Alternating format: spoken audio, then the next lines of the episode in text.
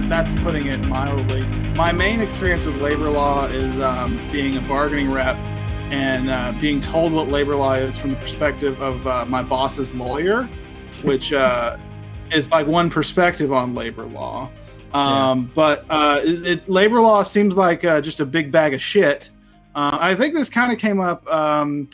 Connor, you mentioned in your piece for Data for Progress about Taft-Hartley. And this is something whenever I look into labor law, it all comes back to like Taft-Hartley being kind of like the big gorilla in the room or elephant in the room. A gorilla in the room is a new metaphor that I like to use.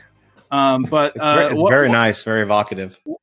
What's the deal with Taft-Hartley? Is that right to characterize as kind of like this major fork in the road for labor law in the United States? Yeah, I think that, Taft-Hartley, you've got the National Labor Relations Act in 1935, then you got Taft-Hartley in 1947.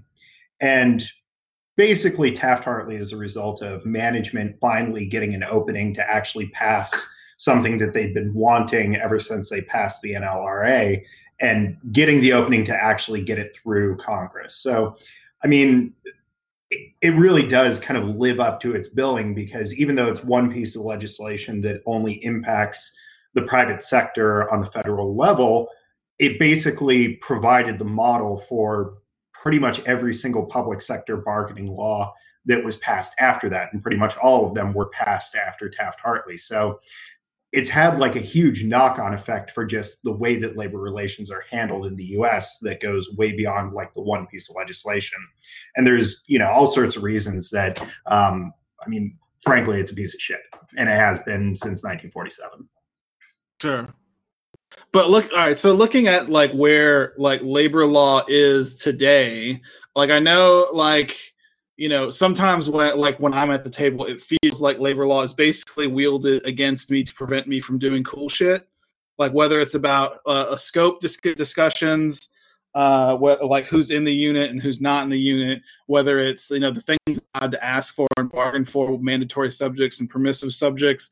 Like, tell me, like, and either one of you, Jeremy or Connor, like, what effect do you think that like labor law, like how is it related to where labor is today, which, in spite of like a recent kind of uptick in labor activity, including the ongoing UAW strike right now. Like labor union membership has been declining in the United States for a little while now. How would you say that that's related to kind of the state labor law as like a for labor in this country? Well, I'm happy to answer partially, but Connor should add anything. So I should also add that just like you, Adam, I am 100% not a lawyer. I'm not an expert on labor law. I have very limited experience working in the labor movement. And the reason you reached out to me because I'd written these 3 articles on AB5 in California. I just happen to really hate misclassification, and personally, for several years, I've thought about it a lot. So I had something to get off my chest with those articles. And I worked for the Teamsters Clean and Safe Ports campaign in 2012, which is a fight against misclassification, which is why I happen to know about that issue. So I'm definitely not an expert on labor law, but what it seems like to me is that the current labor law, as Connor said before, is very shitty for workers and for unions. It has on the one hand, it discourages collective action. It discourages militancy. It discourages things like secondary boycotts, mass strikes. It makes it illegal for you to block scabs coming into the factory on the picket lines right now if you're working or out striking in front of GM. And the cops are empowered to knock your head in if you try and do that. And that's what the current state of labor law is. But I don't think we should focus too much on labor law as the source of the decline of the labor movement and the source of the decline of labor union membership, because the reality is that labor law is not the thing that has made the lives of workers better and is not the thing that has made unions stronger. The thing that has made unions stronger has been the activity of the workers themselves in organizing, oftentimes strikes that are breaking the law, regardless of what the law is.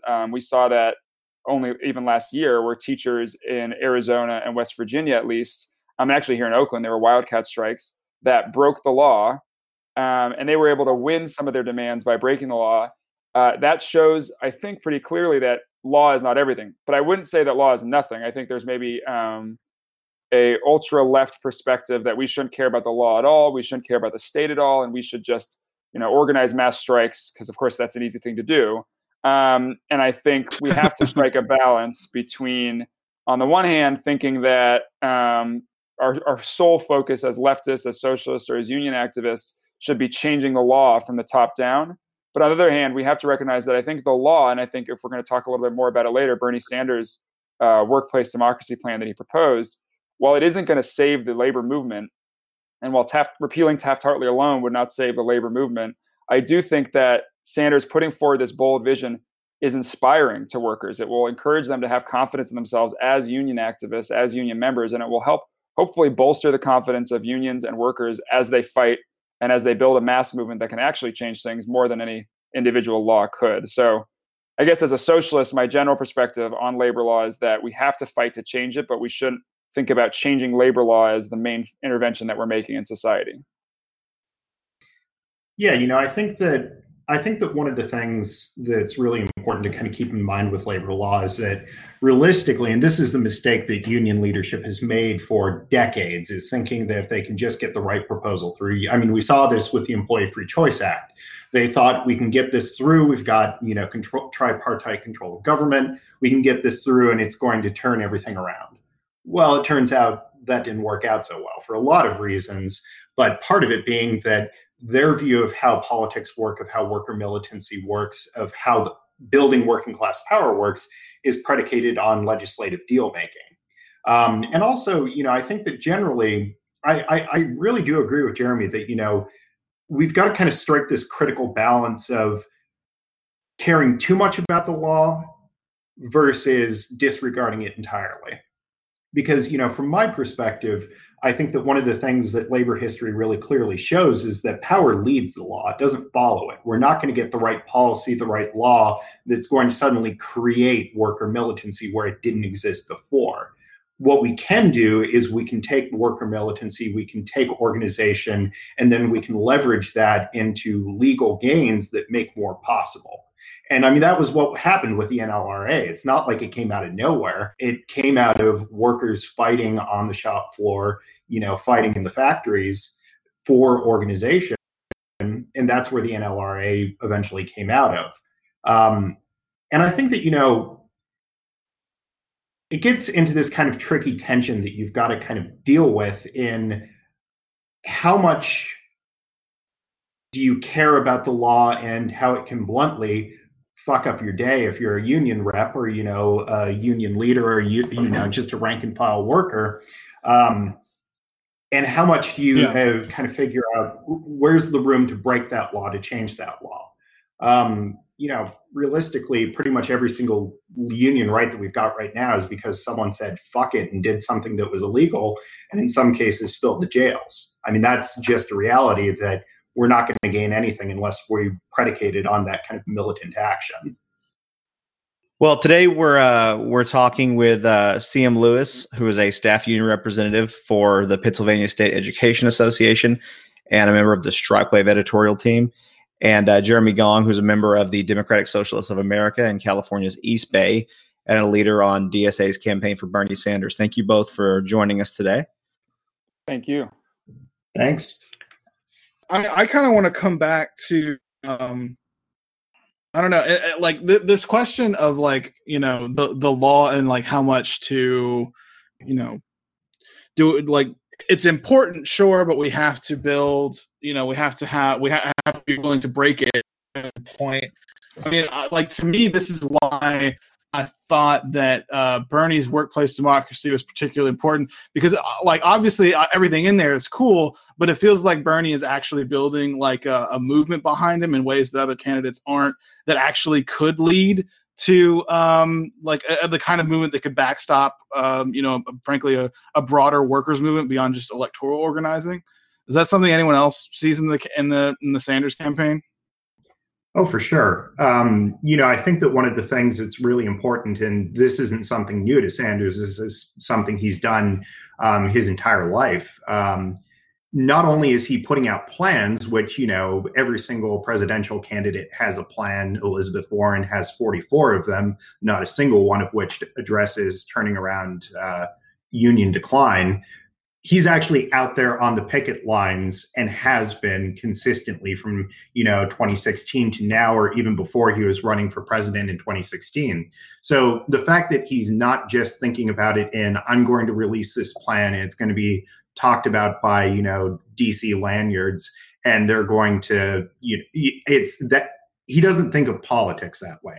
He actually is going out to the picket lines and standing with workers and trying to actually build a movement. And it's something that, you know, I think is a stark contrast between him and pretty much everyone else running for president is how he just approaches politics. And you can especially see it in how he approaches worker organizing and kind of his vision for what the horizons for worker organizing should be. Yeah, absolutely. I totally agree with that. And I think the exciting part about Bernie, he's not just putting out ideas, as Connor said, and he's not just talking about the labor movement. He's actually using his lists to turn out people to picket lines. He's using his rallies to lift up and give a platform to local union, other social movement struggles. And he's legitimizing unions and class struggle and working class politics on a platform that is, of course, far greater than any union or leftist could have had otherwise. When his workplace democracy plan came out, his chief communications director, I think that's her title, Brianna Joy Gray, featured in a video they put on social media that was a few minutes long.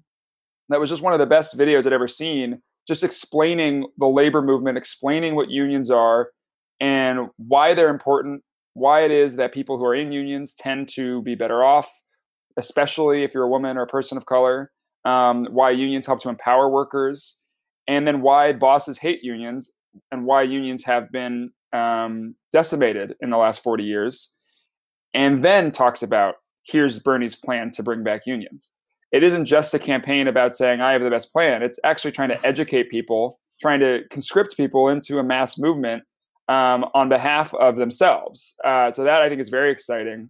And I think his workplace democracy plan offers the labor movement a more ambitious vision for what they should be demanding in terms of legislation than what they already were demanding, which is kind of backwards from what you are supposed to expect, which is that the social movements and the unions make a demand that's, you know, yay high or yay ambitious, and then the candidates and the legislation ends up being a compromise and something less than that. But Bernie's actually putting something forward that's even more ambitious than what the labor leaders are putting forward. And yet you have Randy Weingarten, who's asking for the things, who is putting forward a more ambitious set of demands than they had in the past, not endorsing Sanders, and maybe even potentially they're going to endorse other candidates. So I think Bernie's playing a role to excite people and to challenge labor unions and to help to organize workers within them to fight for more than they would have thought before. Sure. I think what sets Bernie apart is his platform doesn't, you know, it's not a bunch of things that will, you know, in due course or, you know, sort of as a side effect address issues of the working class. Like, it seems to be a very solidly based within the working class sort of philosophy that drives him. I mean, that's sort of where all roads seem to lead for Bernie. And when he's talking, you don't get a sense that he's talking about, like, here's why I would be, you know, the best president, and here's my shiny, you know, proposals. It seems very directed. Like, he's telling you what, I don't know how to say it. It just seems like he's got a very particular class-based thing, I guess. And it also feels transformative in a way that the fucking freedom dividend doesn't, or whatever the hell Kamala Harris is trying. I don't even know what she wants to do, to be honest. It just feels like it's transformative in a way that every other candidate isn't actually attempting, if that makes sense. Right. That and, like, more articulate. Yeah. If you look at, like, Warren, like, I know that there's, like, this tendency on the left to kind of minimize the differences and, well, they're basically the same person. That's bullshit. I mean, when we get right down to it, Warren is firmly committed to the idea that, you know, policy wonks in Washington are going to come up with the right solutions. And if we just have the right plan, we're just going to enact that and it will make everything better. Workers, if you even just read like her vision of the economy and her plans, the idea that workers exist in the economy and have agency and should have power not connected to, you know, whatever Congress gives them is totally foreign to her. Like the workers disappear, whereas you actually see the workers front and center in Sanders' vision of politics. It's in what he says, it's in what he does. I mean, and that's a really important contrast, I think. And hell, we'll not even get into the other candidates who are just garbage on, you know, any number of left-wing issues. Yeah. But, you know, it really is like a stark contrast in how they just view the working class, view class politics, and view like people. How do people actually fit into all of this? Right. That's what I was trying to say. But instead I just threw a bunch of crap against the microphone for like 45 seconds. I appreciated it though. Now I want to turn to actually AB5 because part of the workplace democracy bill, part of the workplace democracy bill has to do with classification. And as you said, Jeremy, the misclassification thing is already something that's coming to the peak or coming to a boil in California. A law was recently passed. Can you tell us a little bit about AB5 and what misclassification means for workers in California? Yeah, absolutely. So AB5 is a bill that was passed in the California legislature, I guess, a couple weeks ago, which was very exciting. What it does, the primary thing it does is, or it's supposed to, hopefully it will, end the misclassification of a large number of workers, potentially over 1 million workers in California that are currently misclassified. And what misclassification means is specifically that workers are misclassified. We would argue they're misclassified as independent contractors instead of as formal employees. So to give a comparison, the classification of independent contractor, maybe there's a good argument for why that shouldn't exist, but as far as I can tell, it's a reasonable thing to exist. So you have someone who's a self-employed plumber or a self-employed accountant, someone who is has their own skills, their own tools, their own capital. They might own a truck or might own some office equipment or something, and that all belongs to them. And they don't employ anyone else, or at least they don't employ a lot of people and not on a permanent basis. And they're not employed by anybody else. And what that means is that they set their own hours of work, their own style of work. They make contracts directly with the clients. So if you call independent contractor over to fix your sink, they can negotiate with you how much you're going to pay them, when they're going to do it, how long it's going to take, et cetera. And they are treated as a kind of micro one-person business, effectively. And there's lots of people in our society who I think should be classified in this way or another, although I'm not saying it's perfect. However, the way that these companies, Uber and Lyft, but it's actually an old trick. And I first learned about it, as I said, when I was helping the Teamsters and their Clean and Safe Ports campaign that I don't think exists in any way now. But they were fighting for port truck drivers who were taking containers that were coming off of container ships that come into the Port of Oakland, Port of Long Beach, Los Angeles, or New York, and all over the country. And they're taking those usually relatively short distances. So loading them onto the nearest train, taking them to a depot where they then transfer to a long distance freight driver who might drive it across the country. The latter are train drivers are unionized. But these truck drivers that are just going from the Port of Oakland until their next stop on the supply chain are treated as independent contractors. That meant that they were on the hook for their own trucks. They were on the hook for all their own gas. They pay bridge tolls. So they would have to go to the Port of Oakland, pick up a container, then take that potentially 5 hours to the next stop on that container's journey. And then they'd be paid $200. Which would sometimes hardly cover what they're paying just for gas, for bridge tolls, and for maintenance for their truck. They had to get their own health insurance. They were facing workplace injuries. Their trucks are sometimes falling apart, and sometimes they're very old, and they're causing lots of smog and other environmental problems because they're old diesel trucks. And they're indebted $200,000 just paying for the truck that they got to get this job. And all of this was being managed by what were called dispatch companies. And these dispatch companies would say, oh, we're just dispatchers who work between the Port of Oakland and the containers that come in there and then the customers who are getting the containers.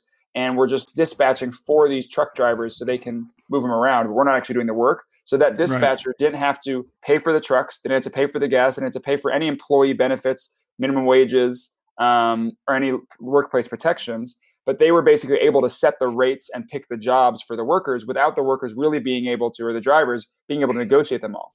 So they were being misclassified maliciously as independent contractors when they were really getting the worst of both worlds. They had to cover all their own costs, all their own business fees and expenses, and they had all the risk of being part of the business. If there was traffic, if there was a backup at the port, they had to basically pay with their unpaid time because they weren't getting paid per hour.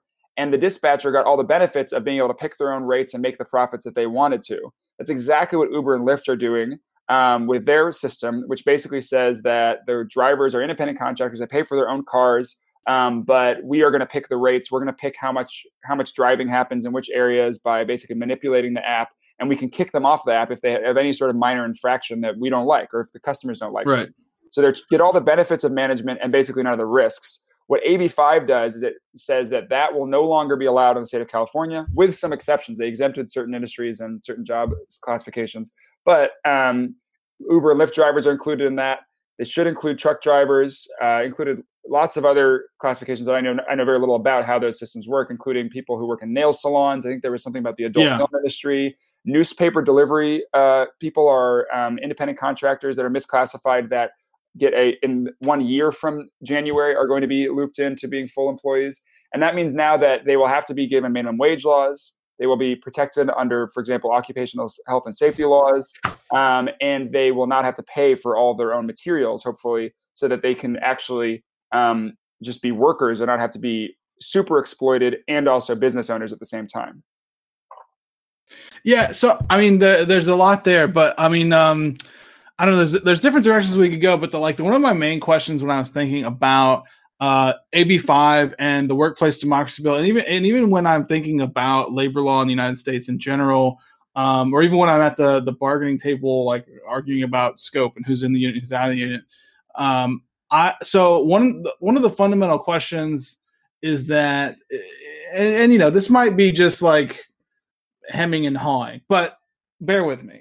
So on the one hand, obviously, I think that given the circumstances that we have now, if Uber is going to be taking a cut of these people's labor, they should treat them as employees, just like anyone else does.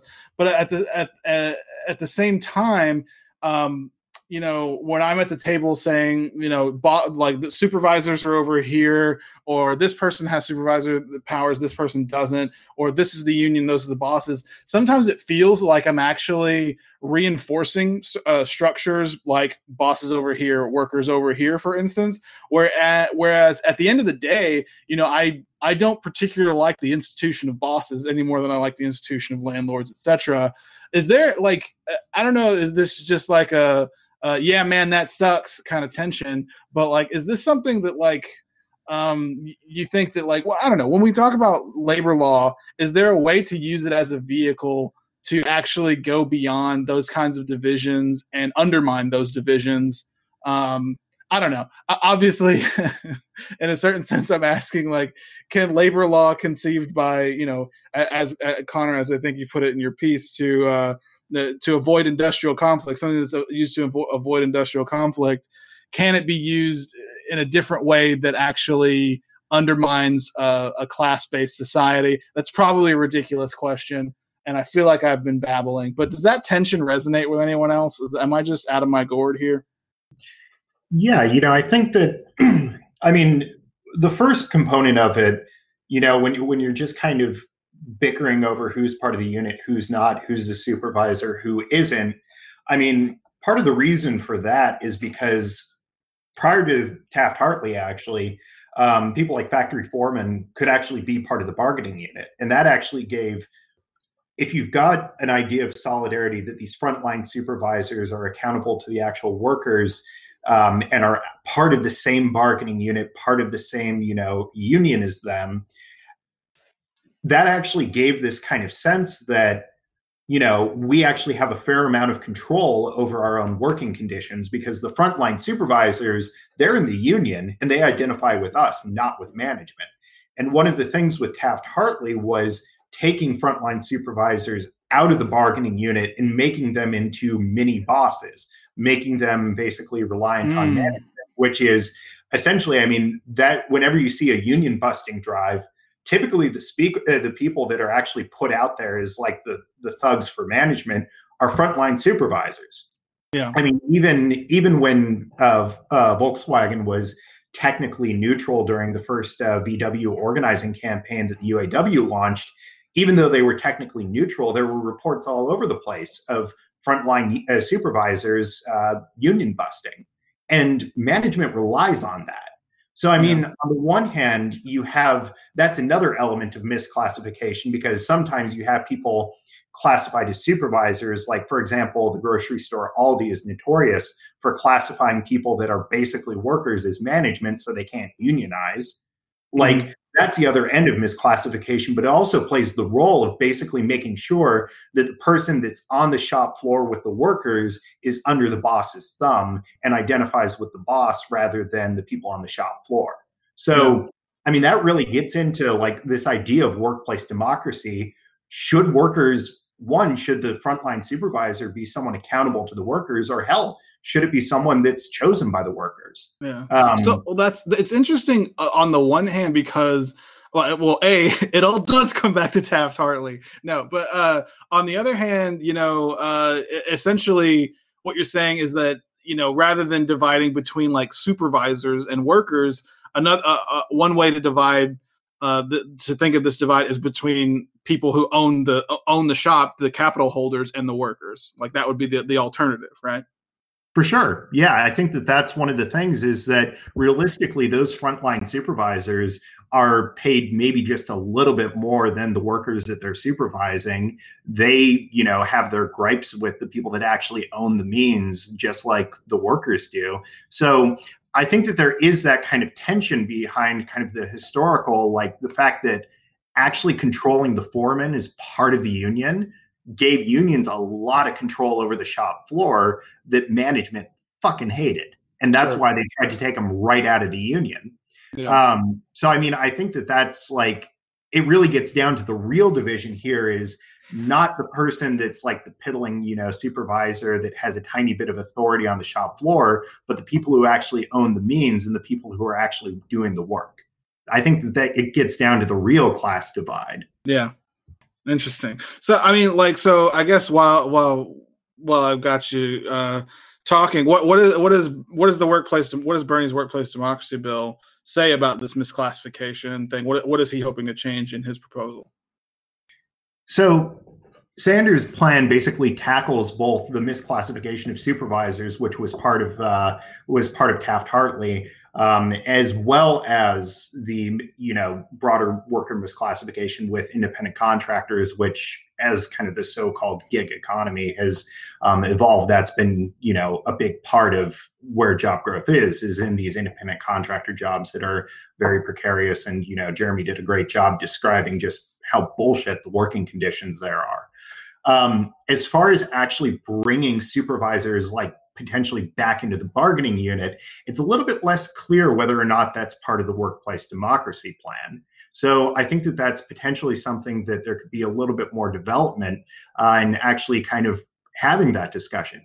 Now, part of the problem is going to be that the way that frontline supervision has developed over however many decades is, even if there was once radical potential there and actually some power for unions there, it's developed a whole different way over the past 50 or so years, where these frontline supervisors usually do think of themselves as, you know, management. They're trying to work their way up the ladder. So I guess kind of the question you get into in thinking, well, okay, can we reclaim that kind of idea of, you know, the foreman being part of the union? I don't know. I mean, it's an open question if you can kind of put that genie back in the bottle after, you know, 50, 60, however many years of management drilling it into these people that you're on our side. I mean, yeah, I don't know. That's interesting. Huh. I think you and I talked about this with judges on a recent podcast, didn't we, Adam? Yeah. My union, IFPTE, represents some of the judges that work in immigration courts, actually, and they're being. And you know, I think the since they're public sector employees, I think the Trump administration is arguing that basically their supervisors or their managers to some degree. I think that's like primary the fight how they're trying to bust that union. But yeah, that's where we talked about that. So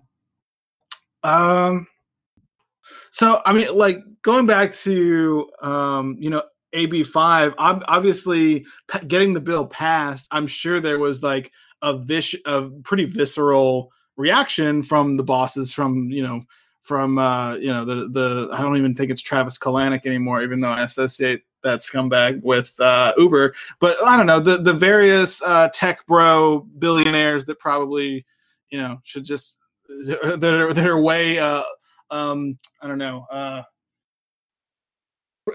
They're I almost said overqualified, but I guess what I mean is they're underqualified. They're just like some random schmuck that lucked into running Uber, for instance. But what was the reaction like from the bosses over there, Jeremy? And like, what would you expect on like a national level when we're talking about passing the workplace democracy bill? What do you think? Like some of these changes, what would you probably expect in terms of the resistance to that, and how should people be thinking about how to prepare for it?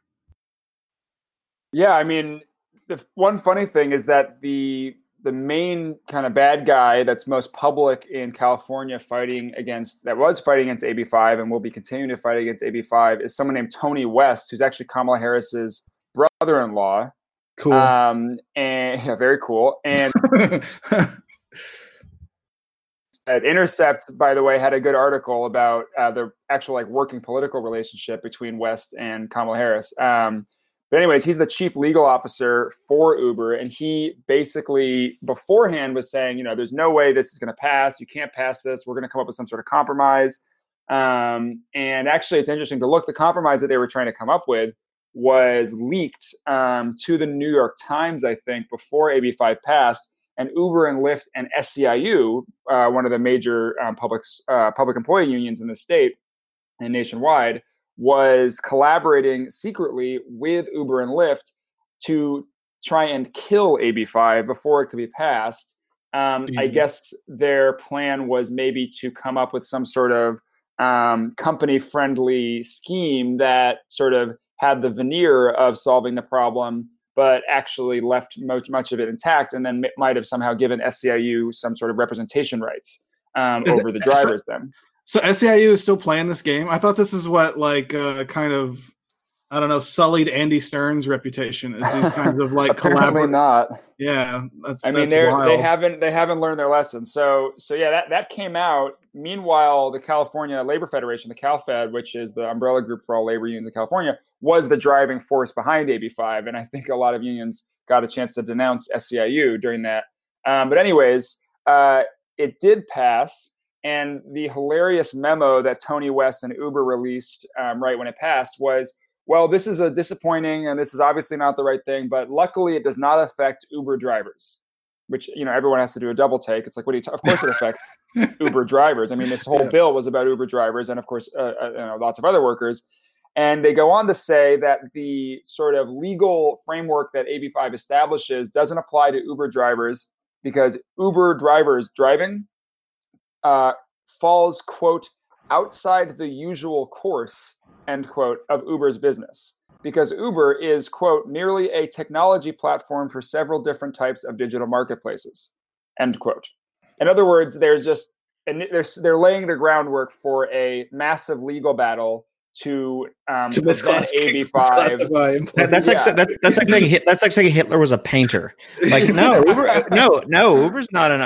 I don't know what you're talking about drivers. No, we're a technology company. Exactly. Well, it's like we lost the misclassification battle. Now we're going to double misclassification. Yeah, exactly. Well, yeah. Now we're misclassifying ourselves. Yeah. So they're going to go to court, no doubt. This is supposed to go into effect January 1st. I assume that the court battles will delay it probably indefinitely based on the amount of money and power that these people have. They're able to do that kind of thing. So the second article I wrote, I kind of summarized all the ways in which these corporations can bully workers and legislators into not actually doing what everyone agrees should happen. They're also proposing, they already have committed $90 million along with DoorDash, Uber, and Lyft for a 2020 ballot measure that would exempt companies from AB5, or exempt their companies specifically from AB5. So now that it's passed, they're saying, okay, well, we're just going to go to the voters, and the voters are, of course, going to reject this. Now, you'd think that voters would know better because most voters are workers and they don't identify with these billionaires who run these companies. But the reality is that $90 million is basically what it costs to buy a ballot measure in California. We have a ridiculous system of governance in the largest state in the country and the fifth largest economy in the world, where you can overrule and you actually sort of have to pass these ballot measures to make major changes in state policy. And because we have tens of millions of voters, you have to spend tens of millions of dollars to reach them. So the unions might have to spend a ton of their resources fighting against a ballot measure that could easily pass just because these people have so much money that they can just send out mailers and TV ads to everyone in the state. It's a good thing that politics at the national level can't be bought. You know what I mean? Oh yeah, of course. Yeah. And luckily, the Democrats, just once they get the Senate, will be able to pass legislation, I'm sure, that will help Uber and Lyft drivers. Yeah. So they're basically going to throw the kitchen sink at this and make sure that even though this law passed, it's not going to actually take effect for them. I really am curious to see how it goes. I think that the surprising thing, and this is what I wrote, the third article about, which I know you told me I could swear on this show. I got to call the article "A Shit Job for One is a Shit Job for All," which was about how the unions that fought for this, the Teamsters, the building trades, were the primary unions fighting for it within the CalFed. These are not unions you usually associate with this sort of progressive, universal, and inclusive vision of kind of social unionism. These are the most conservative unions. They're have engaged in like vicious craft union activities in the past, and they have even been racist. And actually one of the most outspoken proponents of AB5, which is right now helping workers who are not in the union, although maybe they could get into the union, is one of the leaders of the building trades. I think his name is Robbie Hunter. Robbie Hunter was a very loud protester earlier this year against the Green New Deal. He led his union in opposition to the Green New Deal, saying that it was going to hurt the companies that his workers work for, and therefore it's going to hurt his workers, without being able to see into the future, saying, well, first of all, climate change is going to destroy everything. And second of all, we can have a green economy where workers will get new jobs that are better jobs and that are green, which is obviously what Bernie Sanders' Green New Deal is proposing. So it's kind of surprising that the unions that put their enormous amount of energy and resources and political capital into winning this legislation are also the ones that don't usually fight for legislation for the whole working class. And so I think on the one hand, we need to recognize that these unions need to do this more often. We should applaud them for doing this, but we really do need to have revitalization, democratization of these unions, make them more progressive. And that's why we've been advocating for, as DSA, a rank and file strategy to kind of revitalize the labor movement from below, so that it is not so much about the kind of turf battles of these unions like SEIU and the Teamsters. But also, we need to keep that fighting spirit, as we talked about earlier in the show, within the workers. The activity and the organization and militancy of the workers themselves is the only way that we're actually going to pass legislation like this at the national level and be able to fight to maintain it. Because once it gets passed, you can easily see a conservative Supreme Court striking it down. And it's going to require massive action by workers themselves. It's not just going to be the union lobbyists in Sacramento or in DC that are going to win these things. And that is going to be necessary. And these unions are going to have to learn how to do that if they're going to actually see these laws take effect. Well, I mean, all right. So one question I have about this, so it's called the Workplace Democracy Bill. And like, to me, if I think about like democratizing some of these firms that you're talking about, Jeremy, something like Uber or any one of these tech giants or things like that, it comes back to me like, in so many ways, labor law is built for the bosses, right? And like one of the phrases that I've learned to hate and discovered in my time, my brief time as a bargaining representative, is management rights, right? There are these untouchable things in labor law that's basically says management, like basically that kind of like makes it concrete that the bosses will always be the boss. The workers aren't supposed to be bargaining or things that actually challenge their power. And that, I don't know, the rights of the bosses can't actually be touched by certain forms of bargaining, for instance. But when it comes to, you know, actually challenging their power, like that's something I always think about in terms of mandatory and permissive subjects. Because when I've been told, you know, for instance, you can't ask for worker representation on the board, or rather you can't strike for worker representation on the board. Obviously, like we've talked about, you know, the law being the law, my first instinct is like, oh, can I not?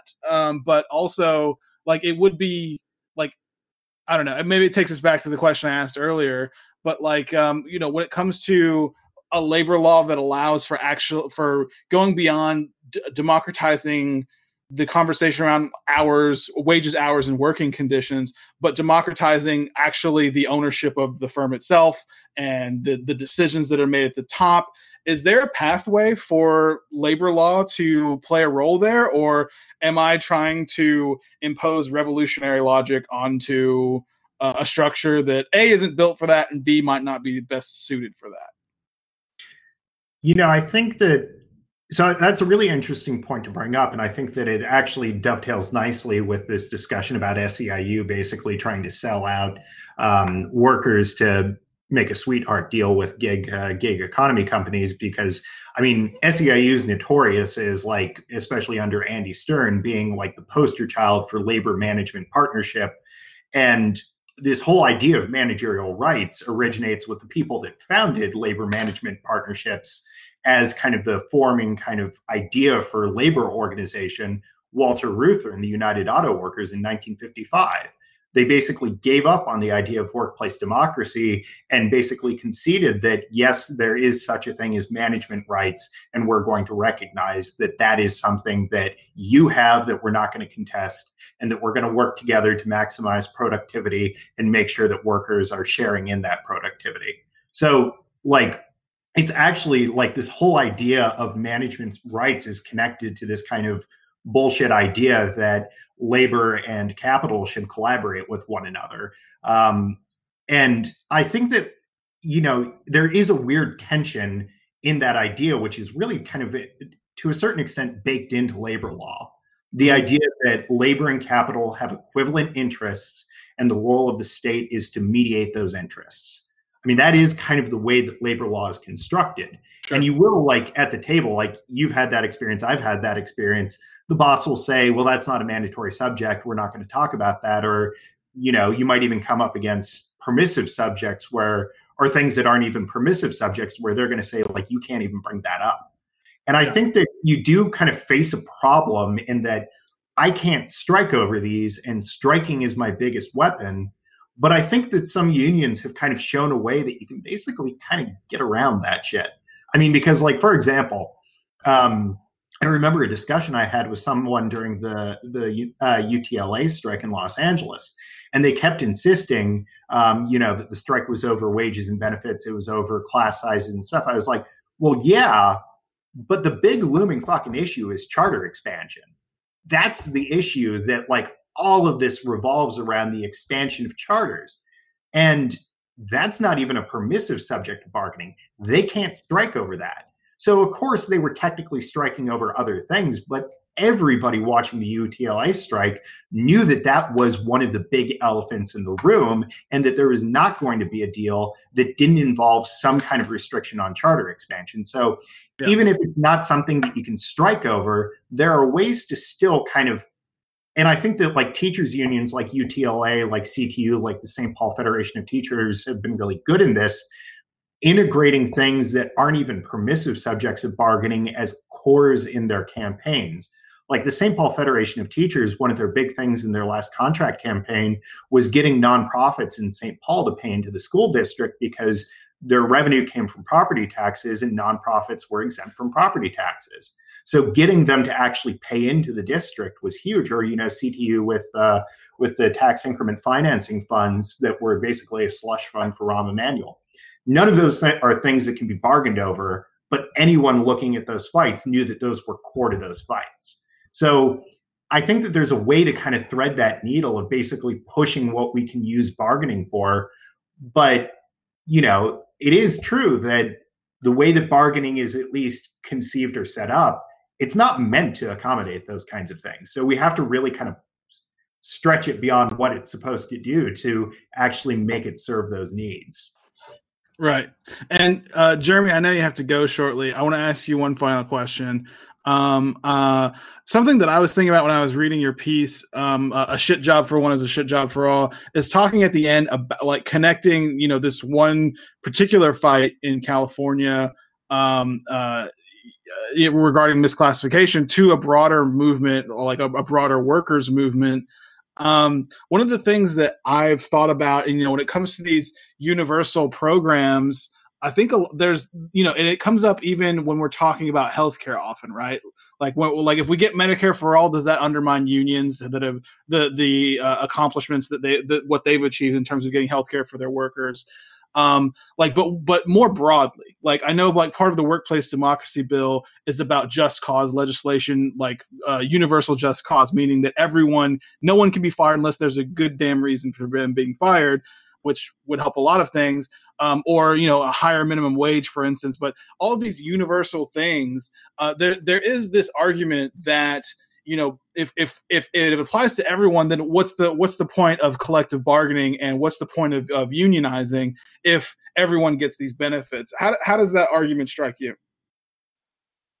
Yeah, that's something we definitely are going to be hearing more and more from union leaders as they see the popularity of Sanders and his policies, while they are themselves still sort of attached and wedded to the Democratic Party establishment, unfortunately.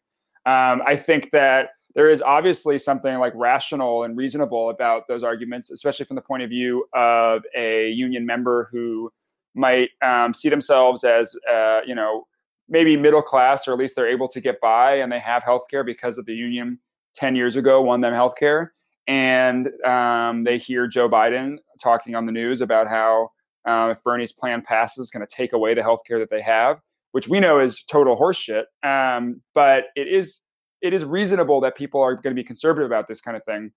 And I think it is rational for unions as they exist and have existed to think that taking away things like Medicare for all, as Randy Weingarten, for example, has come out, the president of AFT, against Medicare for all, it's rational for them to do that insofar as their interests are tied up with essentially the status quo. Their interests are tied up with, well, I can be the leader of this union. I can manage it the way it is. The way things have been going is that for the last 40 years, unions have been getting crushed. Workers have been getting crushed. Neoliberalism is ascendant. So I'm not going to ask for too much more because I might risk losing the very little that we have. And I think what Sanders and the Sanders movement and the Sanders moment represents is saying, well, that's not enough. It's not enough just to protect what we have. 10% union density is not enough. Just getting by is not enough. And that we can hope and demand something more. I think technically there might be some legitimacy to the argument, but I think the more important thing is that things like Medicare for all, things like a federal job guarantee, universal just cause legislation that are for the whole working class and not just for unions, in the immediate sense, in a conservative union atmosphere when the working class is asleep or declining in its militancy, those might actually take things away from unions. But in the context which we hope, and if we're not able to reach that context, we should really, I don't know what else we're fighting for. In a context of increased militancy, these are demands that actually make unions stronger. It makes it more likely that workers are going to join a union, that are going to fight for a union, they're going to strike for a union and strike for a new contract because they're not afraid of losing their health care. The boss can't just fire them wantonly. And it's easy for them to get another job if Sanders' federal job guarantee policy passes. So all of these are actually structural, we call them structural reforms, because they change the structural power, the structural balance of power between workers and bosses by allowing workers to take more risks and making it easier for them to strike. There was also an article that was written by someone named Matt Dimick called, The Good and the Bad of Sanders' Workplace Democracy Plan, where he says, you know, Sanders' Workplace Democracy Plan is great, but we have to be careful about, I think as Connor was saying, just relying on the capitalist state to administer the relationship between unions and employers. And what we should really be focusing on is expanding the freedom and protecting the freedom of workers to strike and making it easier for workers to strike. So something like the federal job guarantee and Medicare for all actually make it easier for workers to take risks sectoral bargaining sounds great and it could be great. However, if there isn't a strong worker class movement, if there isn't militancy, if unions aren't fighting back, or if unions are capitulating, this could just become one massive nationwide company union that is used to manage the workers on behalf of the employers. So I think that, as we kind of started this show by saying, you know, this labor law is very important, but only if it is actually empowering workers to fight. And if that's the case, I think unions have nothing to fear and everything to gain. And really, it's just the union leaderships that are so attached to the status quo and attached to status quo politics that kind of need to get out of the way so we can actually fight for these things. Absolutely. You know, on a personal level, as well as kind of like a day-to-day level, like the topic of healthcare is like a big one for me because, you know, I went to college right after the recession, before the Affordable Care Act went to law. My dad got laid off, so I ended up getting a lot of student debt, and I didn't have healthcare because my dad didn't have healthcare. And so basically I went through all of college without having that. And, you know, one of the reasons that I became a radical is because when I did my master's degree, I was briefly in the UK, and I was actually covered under the national health system. And it was like that experience was transformative for me. It genuinely was politically transformative. On a day-to-day level, when I hear Joe Biden talk about great union health plans, I don't know what the fuck he's talking about. I do not know what the fuck he's talking about. Yeah. Because I actually deal with union members in a strong union state, working with them on a day-to-day basis, and not a single one of them is going to say, I love my healthcare. Not a single damn one. And I work with predominantly, most of the members I work with are registered Republicans in conservative areas of Pennsylvania. Not a single damn one is going to say that their healthcare is fantastic. They might say that I have it better than, the person next to me that doesn't have a union job, but they're not going to say it's great. And so the idea that they're somehow losing something by getting better health insurance, I mean, just on the face of it is bullshit. Yeah. And, on a purely like bargaining perspective, I mean, you, Adam, you know this probably as well as anyone. When you sit down to bargain with the boss, the two main cost drivers are wages and healthcare. Mm-hmm. Those are the two things. Those are the big ticket items. And basically the message from management every single time is you can have one, but you can't have both. So pick. If you take healthcare off the table as one of those items that we have to bargain over, that money you can bargain that straight into wages. Yeah. And realistically, I mean, Tim Faustus talked about this and talking about Medicare for All. Like the whole idea of health insurance, part of it was fringe benefits that, firms came up with during the wage freezes during the Second World War to try to attract workers. And basically that was the reason that this was created.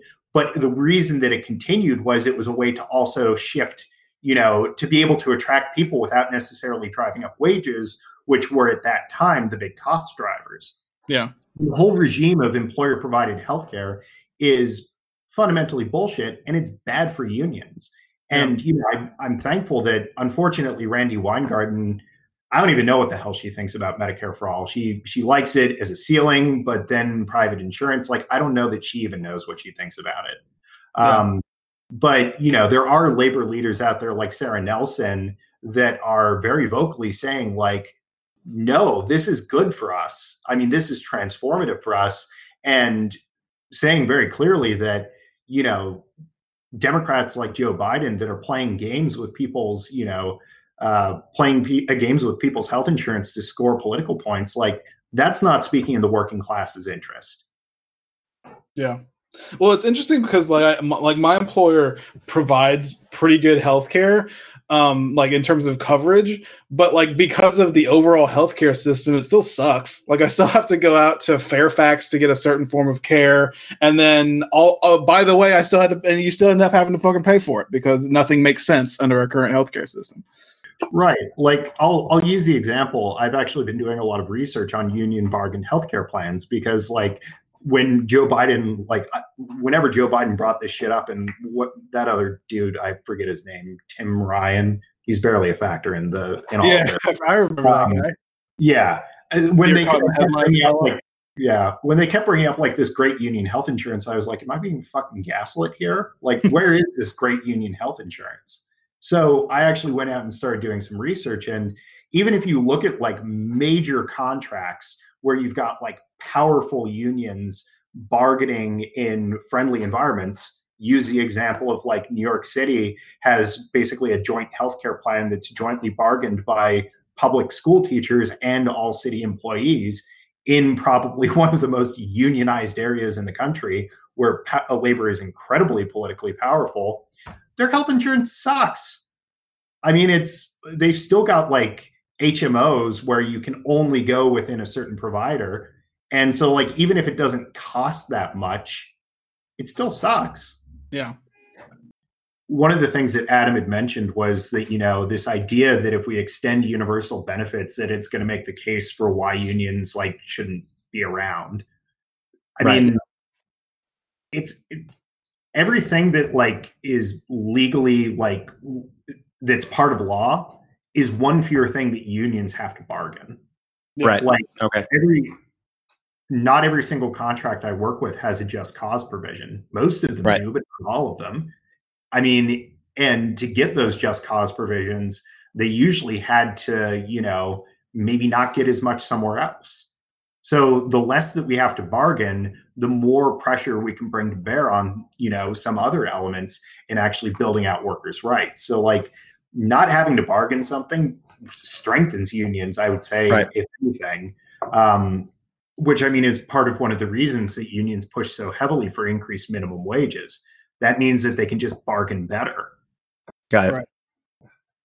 So Connor, talk a little bit about sectoral bargaining, like sort of what it is and what it might look like. So I think that one of the difficulties when we get into talking about sectoral bargaining is it's really hard to actually kind of imagine what it looks like in the US. Yeah. Because the way that labor law and labor relations have evolved in the US is so radically different from realistically anywhere else in kind of the industrial world that it's hard to kind of figure out what this actually looks like. Because like, I'll use the example of like Germany, which has a very well-developed kind of system of sectoral bargaining. So workers' councils, right? Is that what they have in Germany? I mean, like workers' councils, they've got all sorts of like different, I mean, that is like that's how labor relations work there. Mm-hmm. And so, you know, that's probably the best example of how sectoral bargaining works. And in some ways, it's been really good. They were able to bargain down to, I think, a 30-hour work week recently with like increased wages too. And like, for example, the steel sector in Baden-Württemberg was able to like bargain significant like improvements on working conditions in that region, and that kind of set the pattern for the rest of Germany. The problem is that, I mean, if you kind of try to imagine an analog in the US, okay, let's say you take telecommunications in the state of New York. Do you put AT&T, Verizon, you know, all of the telecom companies in a room and sit them down with CWA and IBEW and whoever else happens to represent some telecommunications workers, or also potentially, you know, places that aren't organized yet? I mean, there are wide sections of the telecommunications sector that aren't even organized yet, but sectoral bargaining assumes that you're bargaining sector-wide.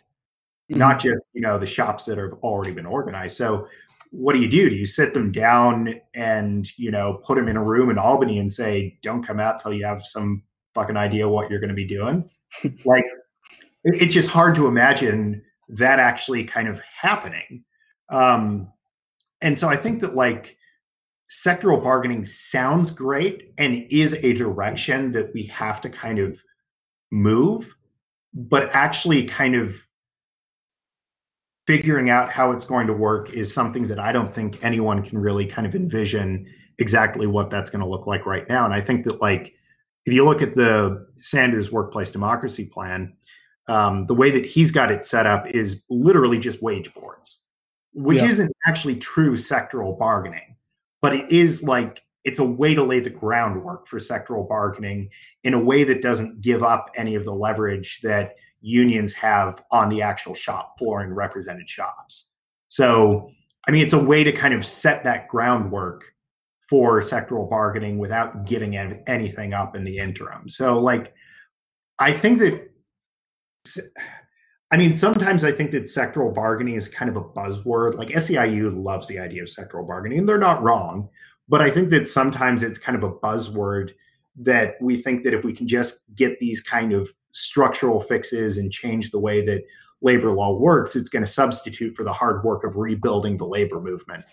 And I think that there's a role for it, but we also need to understand that, one, on a practical level, what we're able to accomplish with it in the short term, just on an implementation level, is going to be limited. And what we're able to actually, you know, accomplish with it as far as turning around the labor movement, I mean, that's not going to be what, you know, reverses labor's fortunes. So I think there's a role for it, and it's something that we need to look at, and we need to think about organizing sectorally, whether or not it's, you know, part of some policy proposal. We need to organize sectorally, but at the same time, we need to also kind of avoid this idea that it or any other proposal is going to be like a panacea that's going to fix everything. Yeah. So we recently talked to Lee Phillips and Emil Wazorski, who actually is a union rep, also in the education sector in Vancouver. But they wrote a book about economic planning, People's Republic of Walmart, which I really liked. But they didn't want to articulate like what actually would a democratic form of economic planning look like.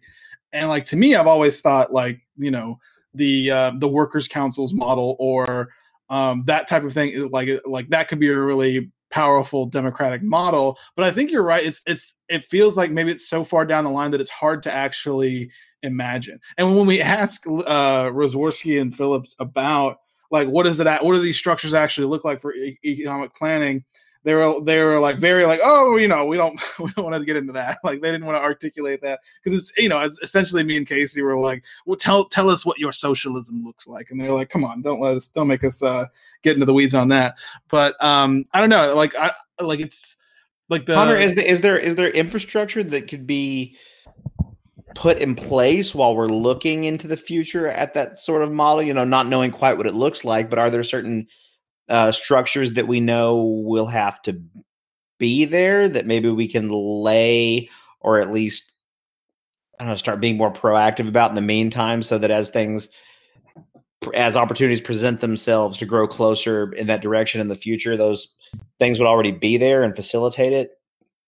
Yeah, you know, I think that there's increasingly kind of a push on a municipal level, you know, to set up kind of municipal formal or informal kind of like labor boards that actually kind of look at local working conditions. Sometimes they're able to actually get these things kind of like made an appendage of like municipal government.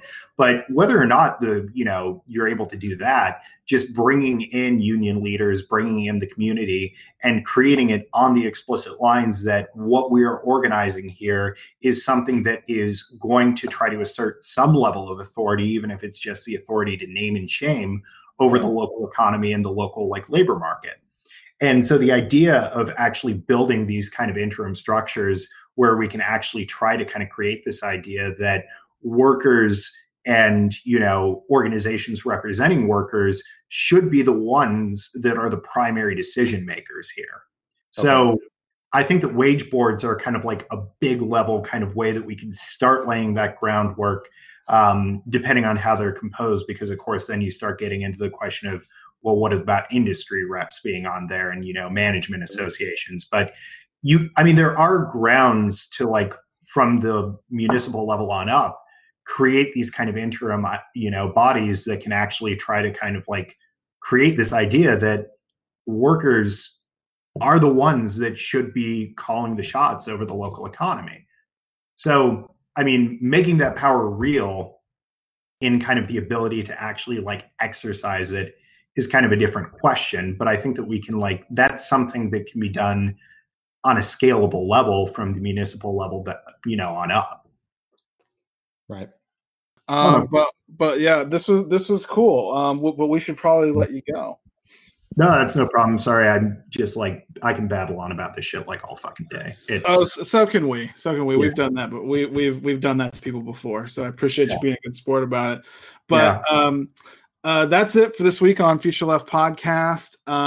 Big thanks to our guests, Connor Lewis of the Strikewave editorial team, Jeremy Gong of the Democratic Socialists of America. For Future Left, I'm Adam. And I'm Casey. Thanks, Connor. Thanks, Jeremy. Thanks. Thank you so much.